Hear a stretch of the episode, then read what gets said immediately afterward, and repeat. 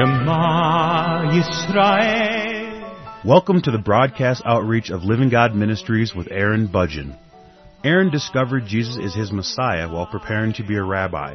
He now teaches for several organizations and is the teaching pastor for Living God Ministries. Strongly distinguishing between the Old and New Covenants, Aaron presents the scriptures from a Judaic and historical frame of reference. Join Aaron now as he reveals the reality foreshadowed and the new life we can now experience because of what the Lord Jesus accomplished for us.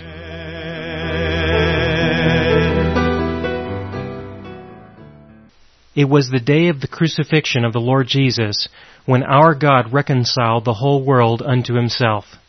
It was then that he no longer counted our sins against us, for God was in Christ reconciling the whole world to himself, no longer counting our sins against us. This was the resolution to a problem that had been established in the Garden of Eden with Adam and Eve way back in the beginning of our history, in the beginning of recorded history of humanity, that was when the problem began.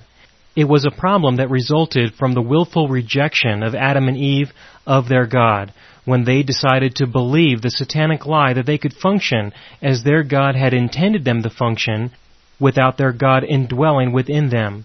They believed the satanic lie that if they could only know what was right and wrong, what was good and evil, then they could perhaps function as God intended them to function.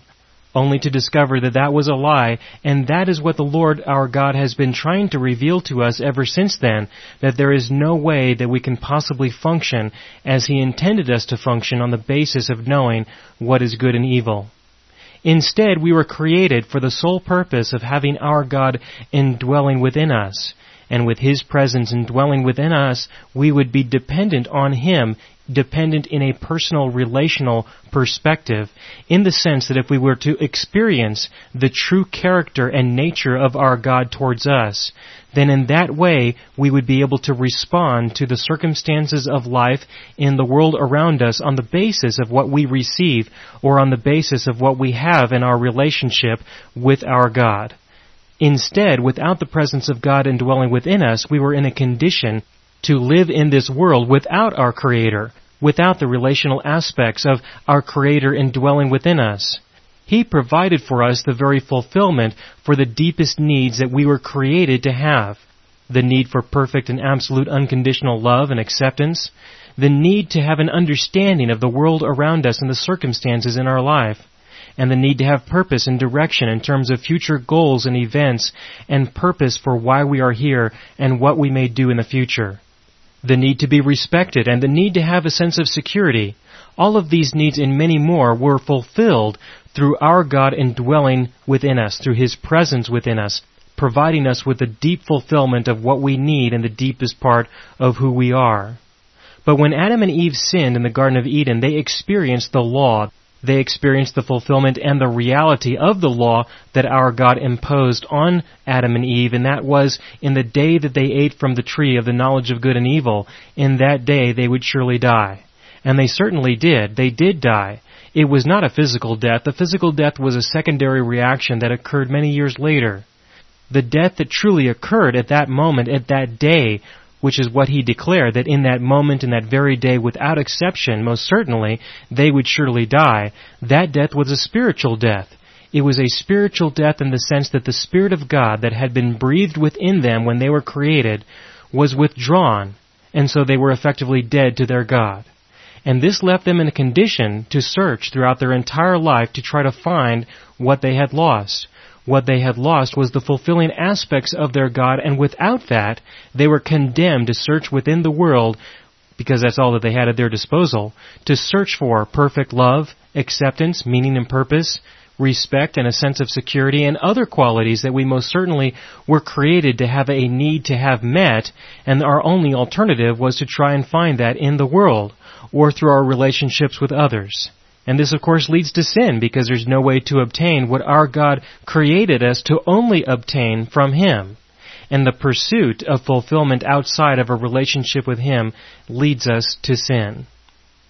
This was what the Lord Jesus died for. He died for the sins of humanity, understanding and recognizing that we had absolutely no hope whatsoever. That there was no way that we were ever going to be able to experience a relationship with our Creator because of the sin indwelling within us, which is by definition the absence of our God within us, and then our pursuit of trying to find fulfillment in the midst of that emptiness, and the conclusions, the reactions, the results of our pursuits of those things that's what tends to lead us to sin. Our God knew our condition and understood our condition, and it was when the Lord Jesus died on the cross that He finally, at that point in history, resolved the sin issue between Himself and humanity, between God and man. The sin issue came to an end. It was no longer ever going to be an issue between man and God. He was in Christ reconciling the world to Himself, no longer ever counting our sins against us. This was a very important event and a very pivotal moment in the history of humanity, a very pivotal moment. But mankind certainly wasn't saved, because that wasn't the only problem that needed to be resolved. The forgiveness of sins was not the only problem that needed a solution. The spiritual death of humanity still needed to be resolved. And that was something that he did, that was something that he dealt with later on, in fact, just a few weeks later. This was the feast of Passover. It was the feast of Passover when the Lord Jesus was executed. The following feast after the feast of Passover is what is called Shavuot, and is also known as the feast of Pentecost. The Feast of Pentecost, which I'll refer to it just because it's a little bit easier to say in English than Shavuot in Hebrew and English at the same time, I'm just going to use the word Pentecost out of convenience. The Feast of Pentecost occurred 50 days later. Now, later than what it's difficult to say, there are different interpretations. The Pharisees believed, according to the law, that the Feast of Pentecost occurred 50 days after the Sabbath of the first day of the Feast of Unleavened Bread. This would occur on the 15th day of the month. The Sadducees, however, interpreted the law as being the Sabbath day of the weekly Sabbath. And so we normally would look at Sunday or the first day of the week as the beginning day to count 49 days later, and then on the 50th day, according to the law, which would then also be a Sunday, that would be the Feast of Pentecost. There were some contentions, there were some differences with regards to this. The Sadducees decided that it would be on the first day of the week following the 49 days after the first Sabbath, the seventh day Sabbath after the first Passover. The Pharisees, however, celebrated Pentecost 50 days after the High Holy Day Sabbath of the first day of the Feast of Unleavened Bread that occurred on the 15th day of the month. And so there were some skewings, there were some differences, and the church has adopted the Sadduceical point of view there is reasonable uncertainty, and so either day would certainly be adequate when considering the details of the law. There doesn't need to be any contention with regards to that. There was a tradition, however, that I certainly do have a little bit of a difference with regards to, and that is that the Feast of Pentecost was assumed to be the day when the law was given to the children of Israel. And many Jews celebrate the Feast of Pentecost as being the day of the giving of the law. This was based on Exodus chapter 19. However, if you look very closely at Exodus chapter 19 and verse 1, it does say that it was three months after they left to the day they left Egypt, which means that that's about 90 days, not 50 days. Now you could subtract off 15 days depending upon how you look at that, and also add an additional 3 days because of the time period of consecration. Regardless of how you do the math, I don't see any way that you can get 50 days after they left Egypt to say that that was the day of the giving of the law. And so I personally believe that that is a tradition that is not based on the law of Moses, that is not based on the scriptures. But there are many people who sincerely believe that. There was a more important event that happened on this day, however, and that occurred during the Feast of Pentecost after the Lord Jesus died on the cross and rose from the dead. It was this Pentecost that was of great significance. This Pentecost was the most important day of the church because it was on this day that the Lord Jesus resolved the problem, the true problem between man and God. Now certainly the sin problem was a very important problem, no question about that whatsoever, and did, most certainly, that did need to be resolved. It was resolved on the day that he died. But there was a more important problem, a very important problem, that also was left unresolved until the Feast of Pentecost, and that was the spiritual death of humanity. You see, when Adam and Eve were created, he was effectively created in the image of God. And that was through the indwelling presence of the Holy Spirit. The word image meant to be a reflection thereof, and so Adam lived in dependency and received the very character and nature of God portrayed to him, and he reflected that in the life that he lived in response to the circumstances that he would be confronted with in daily life. That was how he was created, and it solely depended on the indwelling presence of the Holy Spirit that had been breathed into him. The Lord God breathed within him the breath of life, and he became a living being. When he sinned in the Garden of Eden, that life was withdrawn, and so he became a dead being. The presence of the Holy Spirit of God was withdrawn from within Adam, and so he became spiritually dead he became dead to his God and yet very much alive to the world. And this was the main problem that needed to be resolved. The sin issue was certainly a very important issue, but the death issue was even more important, and that is what really needed to be resolved between man and God because there was no way that we would ever function as he intended us in any remote sense of the word function. There is no way that we would function as our God created us without his indwelling presence within us. It was on the Feast of Pentecost that the Lord Jesus presented the Holy Spirit of God to humanity. It was then that it was given to those who believed in Him, who believed in what He was doing, who believed in what He came to accomplish, and who believed that He was the Messiah. It was on this day that the Holy Spirit was given, poured out to humanity, and would now indwell within people, within His people, so that they would be resurrected from the dead in the sense that they would become alive, having the very life of God indwelling within them.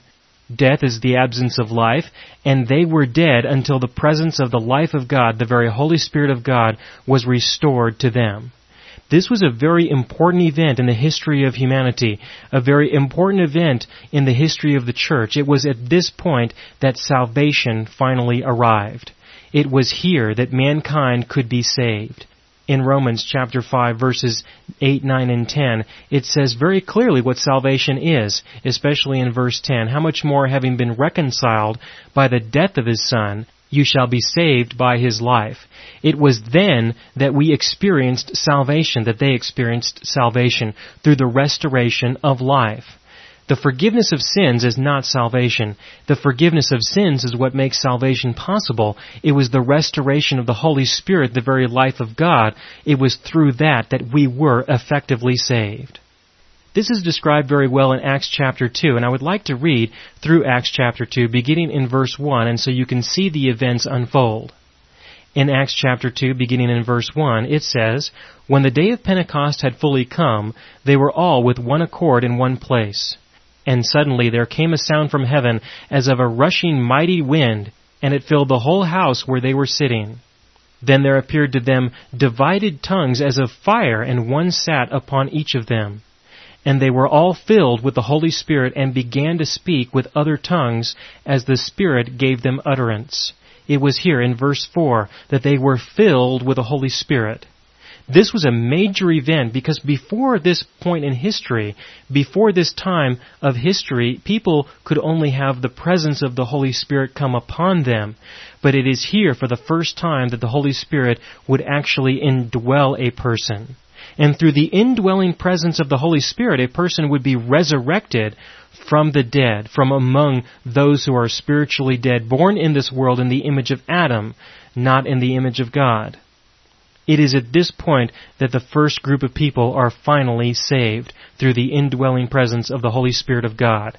And now that the sins of humanity have been totally forgiven, there is now no sin that they can possibly commit that would cause the Holy Spirit to depart from within them, and so the life that they now have is going to be an eternal life, or an everlasting life. Something that they have right now will never lose. It will never leave them. They are resurrected now from the dead permanently, and this life that is indwelling within them will carry them on into eternity even after they physically die. Continuing on in verse 5, And there were dwelling in Jerusalem Jews, devout men from every nation under heaven. And when this sound occurred, the multitude came together and were confused because everyone heard them speak in his own language. Then they were all amazed and marveled, saying to one another, Look, are not all these who speak Galileans? And how is it that we hear each in our own language in which we were born? Parthians and Medes and Elamites, those dwelling in Mesopotamia, Judea and Cappadocia, Pontus and Asia, Phrygia and Pamphylia, Egypt and the parts of Libya adjoining Cyrene. Visitors from Rome, both Jews and proselytes. Cretians and Arabs, we hear them speaking in our own tongues the wonderful works of God. This was a very important event. What we have here is a clear description of what was taking place to validate the reality that the Holy Spirit is now indwelling within them.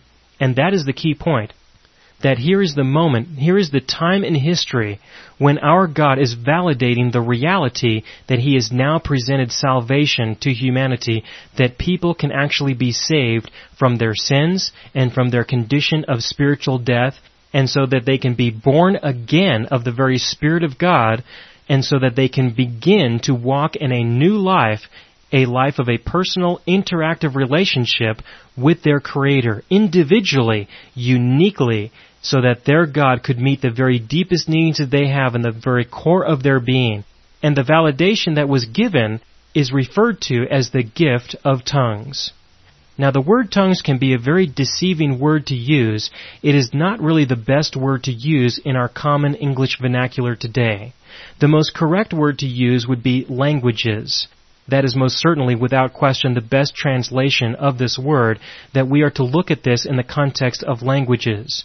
And when we read through the scripture passages here, it is clear that these are languages, that these are distinct languages, and that these languages were understood by the people who were there. Consider verse 6, where it says again, And when this sound occurred, the multitude came together, and were confused because everyone heard them speak in his own language. Understand, it was in their own language. Here, the word is correctly translated. And then in verse 7, then they were all amazed and marveled, saying to one another, Look, are not all these who speak Galileans? And how is it that we hear each in our own language in which we were born? And then Luke begins to list the languages that were heard. Perhaps not all of the languages are listed here, but we have many of them that describe the reality that people were hearing their own language. There was absolutely no confusion whatsoever about what was being said by anyone. No confusion at all, no uncertainty. Those who were hearing were hearing every word clearly and had no uncertainty whatsoever with regards to what was being communicated. This is the event in the early church. This is the event when the church is born in Jerusalem, when the first people in the history of the world are saved. It is here that this happens. In the end of verse 10, it says, both Jews and proselytes. You see, many people assembled in Jerusalem on this day. This was a festival that everyone was required to attend if they would identify themselves as being an Israelite. And there were people from all over the place, from all over the world, who were congregating in Jerusalem. And there was no requirement for there to be a total public assembly with everyone. Everyone just needed to be within the geographical vicinity of Jerusalem and participate in the festival. This was a very convenient time, especially if people were going to present their tithes to the temple, this was a good time because it coincided very well with when food would be harvested and collected and then divided up and partitioned. This would be a good time for people to come into Jerusalem and deliver a part of their annual tithe as they would harvest and collect it and present it and make it available for others to make use of. So there were a lot of people there, but there were not just Jews by birth, but there were also Jews who were converted to Judaism. In other words, they were Gentiles who converted to Judaism and they are trying to live in obedience to the law, and so they are attending a festival that they would be required to attend by law. There were three that they were required to attend every year. The first one was Passover, the second one was this one here, the Feast of Pentecost, and the third one is the Feast of Tabernacles that will happen several months later. So everyone in Israel was in town, but not everyone was here at this specific location, obviously. But those who were here, they did see the events take place, and they were witnesses to what was happening. They were witnesses to what was occurring. There was a tremendous miracle that was taking place, and they were here to see it, to witness it, and to have the opportunity to respond to what was happening, to what was happening here during this very critical moment in the birth of the church. What was taking place again was that clear communication was being projected from some people and others were hearing in their language. It would be as though I was speaking right now in English just as you're hearing this program being broadcasted and yet, as I speak in this language, there would be many people who would hear in their own language simultaneously. There would be this miraculous interpretation that would take place so that while I speak in one language, many people would be hearing in multiple languages as the translation would occur by the very Holy Spirit of God in order to validate what I am saying about my God. That would be another example of what would be taking place here if you were to consider one person here in the list of people that most certainly were speaking, if you were to look at this one person, they would be speaking in a language that they knew, most likely Aramaic, and others would be hearing in a language that they knew, all simultaneously with the Holy Spirit performing a translation between everyone. That is what is taking place here. It is a very critical time. It is a very important time. And this was the miracle that our God presented in order to validate the giving of the Holy Spirit of God. And in doing so, He provided a miracle that enabled the clear communication of this truth, the clear communication of this gospel to everyone who was there, so that there was no confusion about what was happening, there was no uncertainty about what our God was doing. Our God was saving people at this point. He was now presenting, giving the very Holy Spirit of Himself to others so that they could be resurrected from the dead, be born again, and be saved. And He used this miracle as a means of validating it and conveying the truth of it so there would be no uncertainty if you consider the Holy Spirit being the translator, there would be no uncertainty whatsoever with regards to what was being said, with regards to what was being communicated, with regards to what people were hearing. The true message of the gospel would initially be presented, and so that others would hear it and then be able to go out and begin to spread it throughout the entire world. This was a very important event, especially when you consider how difficult it can be to communicate things to other people who may not speak the same language that you do when considering the Jews and the Gentiles, which is what we have here, we have a description of Jews and proselytes, all of which effectively were recognized as Jews. The proselytes were simply converts to Judaism.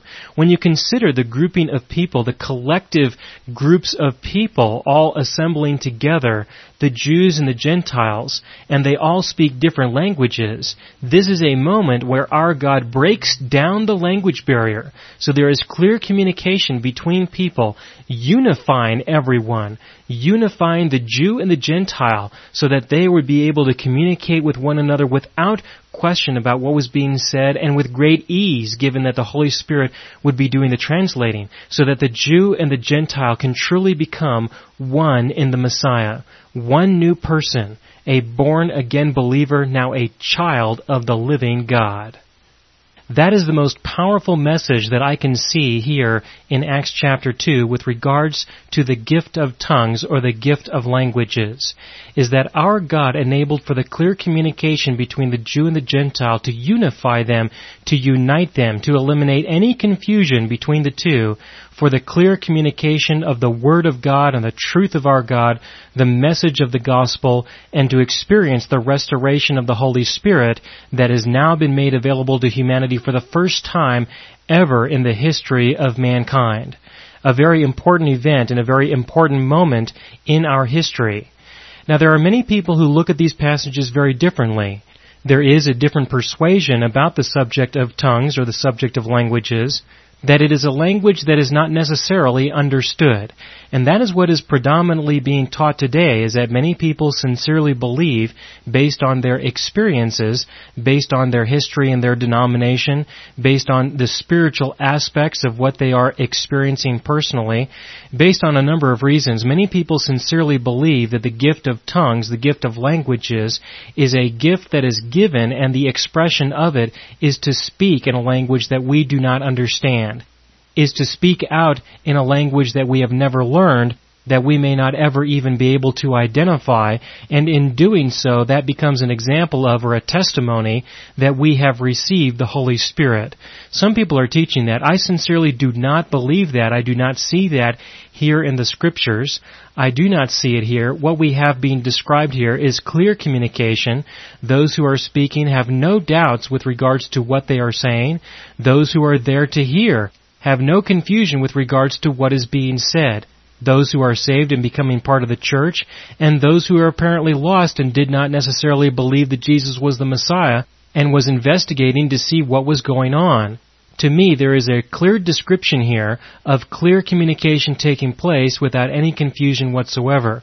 The only confusion that did exist was why they understood what other people were saying in their own native language, that was confusing to them because they didn't understand how that could possibly occur. But this is a miracle of God. This is an absolute miracle of our Creator to allow for the clear communication, and I sincerely believe that this is important to identify and recognize because if you don't, it's very easy to miss the incredible miracle that has occurred. And it's important not to miss this because you will take away from what the scriptures say. It's very easy to interpret these passages on the basis of what we see happening today. However, just because we see things happening today does not necessarily mean that they do coincide or correspond to what was happening back then. It's important to see that, otherwise it's very easy to miss the true events as they were unfolding and the meaning behind those events to understand exactly and precisely what the Lord our God was really doing. Well, I am out of time for this broadcast, and so I will have to continue in the next program.